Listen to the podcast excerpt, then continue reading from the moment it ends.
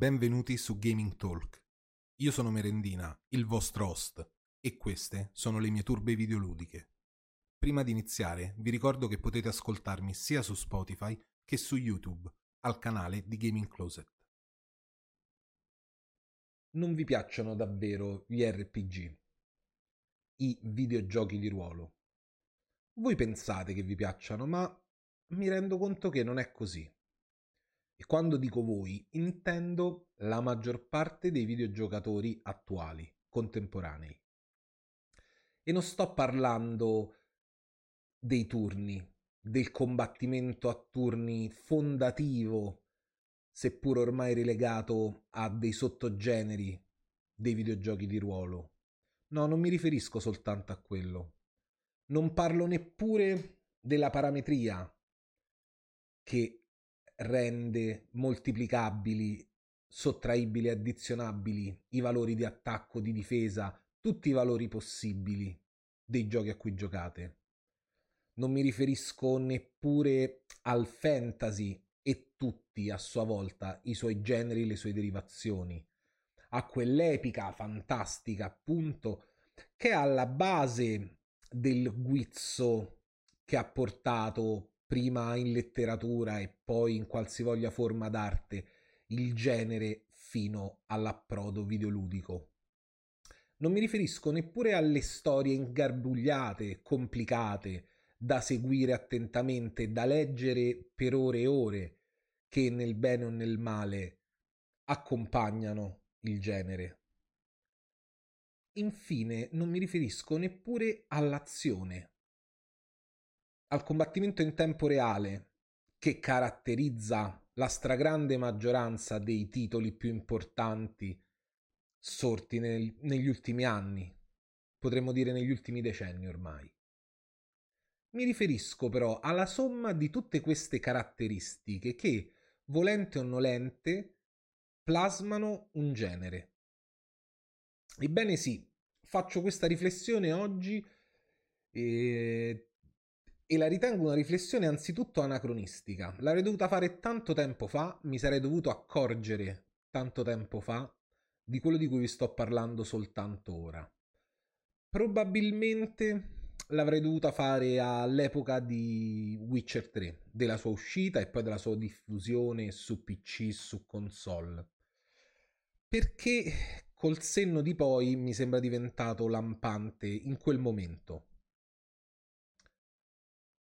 The Witcher 3 non è il primo action RPG, ma è di certo quello che segna il passaggio dai vecchi giochi di ruolo a quelli nuovi. E badate bene, mi riferisco a un passaggio ideologico più che tecnico, più che di qualsiasi altra forma. Non della giocabilità, non dell'approccio, probabilmente in parte abbastanza rilevante per la diffusione, per l'omologazione tra giocatori PC e console. Non Skyrim, attenzione, sebbene la sua lunga vita, le sue quasi infinite riedizioni e uscite. The Witcher 3 ha avvicinato molti, molti giocatori agli RPG. C'è poco da fare e l'ha fatto con un impianto di gioco che io ho amato e ho apprezzato in tutte le volte in cui mi sono cimentato, ma che andava a livellare più di titoli, più di anche i suoi predecessori, quell'approccio consolidato. Il mio più grande ingresso nei, nei giochi di ruolo che potremmo considerare action potrebbe sorprendervi, ma è con World of Warcraft. Non il primo, non il primo MMORPG, ma il primo che, così come tante altre caratteristiche, ha portato anche la giocabilità a un altro livello, un altro impianto. E io non giocavo roleplay, non giocavo quel tipo di server, sebbene l'abbia sempre sognato, ogni tanto ci abbia fatto un giro, ma mi rendevo conto non facesse per me. Però io avevo giocato giochi di ruolo dal vivo, avevo partecipato in adolescenza a un paio di campagne su DD, avevo provato qualche cosa di più impegnativo come Vampires, ma soprattutto mi ero appassionato al genere con i JRPG, con quegli incredibili, sottovalutatissimi, almeno prima di Final Fantasy VII, titoli che popolavano le console Sega, Nintendo e poi in seguito Sony. Io capisco che dei dialoghi incredibilmente prolissi, uno stile di gioco a turni che non si confa a tutti i giocatori, soprattutto quelli che dai platform sono passati agli sportivi, agli action e poi magari agli FPS. Capisco che non possa non fare per loro. E capisco anche che le suggestioni artistiche, estetiche, dei dettagli non siano per tutti. Però voglio ricordarvi oggi che sono tutti elementi che vanno a contribuire, come detto in apertura, alla fondazione del genere e che sommati tra loro costituiscono in fondo l'essenza essenza che non può essere dimenticata e tantomeno non può essere stravolta neppure con quello che abbiamo visto. Io segnavo il punto da The Witcher 3, ma se avete segnato un altro, da quel punto in poi. E oggi, dove ci affacciamo a un Final Fantasy XVI che sembra, no? Prendere molto le distanze da tutto quello che conoscevamo sebbene più volte Final Fantasy si sia spinto, piccola digressione, in lidi differenti, talvolta oscuri, più o meno riusciti, ma comunque distanti dal, dalla sua genesi. Ed è così giusto che sia. Però, ecco, questo 16 spaventa tanti videogiocatori. Non spaventa me, perché tutto sommato avrò voglia di provarlo, ma diciamo che anche anche la reazione del popolo, delle community di gamers mi ha spinto a questa riflessione. Non vi piacciono davvero i giochi di ruolo anche perché c'è e non può non esserci un fattore storico determinante e questo fattore è ben più antico di World of Warcraft. Ha a che fare con quello che soltanto dopo avremmo scoperto essere il cosiddetto open world. Un tempo che per qualcuno potrà essere tanto tempo fa, ma per altri appena qualche decade, a seconda dell'età che ognuno si porta. Gli RPG erano i nostri open world, erano le uniche soluzioni di videogioco con spazi che ci apparivano sconfinati, impossibili quasi da essere esplorati nella loro totalità, che prevedevano mondi, non livelli, ma bensì mondi su mondi e a loro volta universi che cambiavano del tutto, cambiava la flora, cambiava la fauna, cambiava l'approccio che bisognava tenere al gioco, cambiavano le resistenze, cambiava il loot. E non c'era niente di simile, niente di paragonabile. Non è questa però un'operazione nostalgia per dire ah quanto sono stati precursori quei giochi, sì di Square Enix, ma penso ad altri grandi titoli come Grandia. Non voglio, ripeto, fare un name drop in continuo, ma anche tenendo questi due, non è un così un percorso nostalgia è soltanto per ricordare che poi dopo, con l'avvento di, degli MMO o di videogiochi per console come San Andreas e poi andando avanti gli Skyrim, The Witcher e gli open world così come li conosciamo oggi, si è stravolto, gli orizzonti si sono spostati. Non si era necessariamente più legati a un gioco di quel genere per avere quel risultato immersivo di esplorazione, di escapismo di decine e decine, centinaia di ore.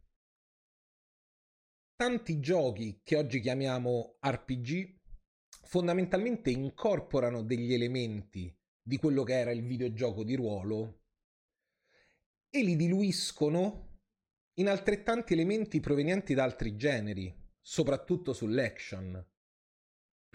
Ho sempre avuto difficoltà a relazionarmi per esempio agli ultimi capitoli di Assassin's Creed perché non c'era mai quello che cercavo. C'era una commistione di generi che mi portava sia distante dai sapori e dal feeling dei primi Assassin's Creed, almeno dei primi quattro, poi in realtà non è un discorso così spietato, c'è anche qualcosa dopo che mi è piaciuto, però è per capirci.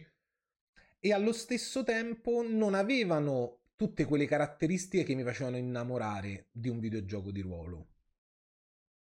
Vi faccio presente che io oggi continuo a giocare JRPG, continuo ad apprezzare i turni, ma probabilmente dedico più tempo a videogiochi di ruolo con un combat system in tempo reale, action.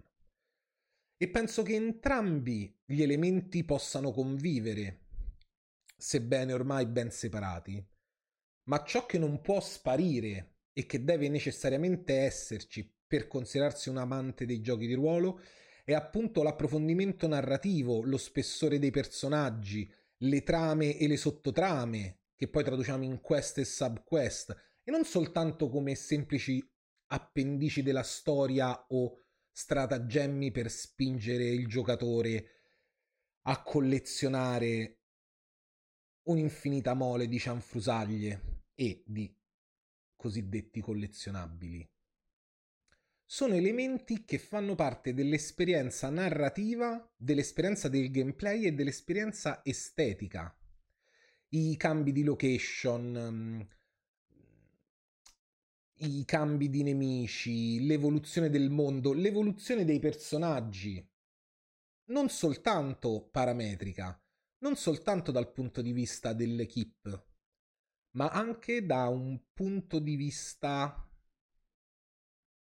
proprio dell'epoca, di catarsi, dell'eroe, dell'antieroe, di tutto ciò che ci ha insegnato l'arte prima, durante e sicuramente anche dopo il videogioco. Per questo motivo penso che alla maggior parte di voi non piacciono gli RPG. Vi piacciono degli elementi soprattutto se ben diluiti, ma poi spesso di fronte a certi capolavori, magari lievemente sotto traccia, un po' meno popolari di altri, vi stranite, vi bloccate, vi rigidite e non date spazio a quegli elementi che invece potrebbero conquistarvi, ma che hanno bisogno di tempo. Anche questo discorso potrebbe sembrare anacronistico, un gioco penso che debba divertire, se non da subito, quasi da subito, da poco dopo la sua accensione, la sua apertura, fate come volete. Eppure un po' conta anche il tempo, potersi calare, potersi immedesimare. L'abbiamo visto con i giochi di Miyazaki, di From Software sono l'esempio calzante. Sebbene a qualcuno possano piacere anche dal minuto 1, la maggior parte dei giocatori deve prendere il suo tempo, le proprie misure per poterlo apprezzare, per poterci calare. E lo stesso secondo me vale per tanti altri validi giochi di ruolo, videogiochi di ruolo che escono e che sono usciti negli ultimi anni e che non andrebbero sottovalutati. Una menzione speciale va, e questa è una deformazione di gusto personale, ai JRPG e all'ultimo che ho giocato e che mi ha davvero toccato. Non parlo di Octopath Traveler 2 che sto giocando adesso con ormai un paio di mesi di ritardo rispetto alla sua uscita, ma sto parlando certamente di Chained Echoes, un'opera quasi un one man show del suo programmatore tedesco, mi perdona se mai sentirà questo podcast se non ricordo il suo nome, che è davvero una lettera d'amore, una dichiarazione d'amore potentissima verso il genere e che con pochi e giusti cambiamenti, ci consegna un gameplay eccelso in un impianto narrativo tutto sommato solido e in una progressione in quelle decine, decine di ore che occupa il suo com- completamento valida, più valida di tanti altri giochi che ho giocato. Continuerò a pensare che non vi piacciono davvero i videogiochi di ruolo, un po' per provocazione, ma soprattutto per speranza che anche degli elementi ormai desueti vengano recuperati e che si riesca a capire che non per forza puntare verso un'evoluzione del gameplay migliora, svecchia, rende più papabile un genere che ha tanti altri elementi di cui potersi innamorare.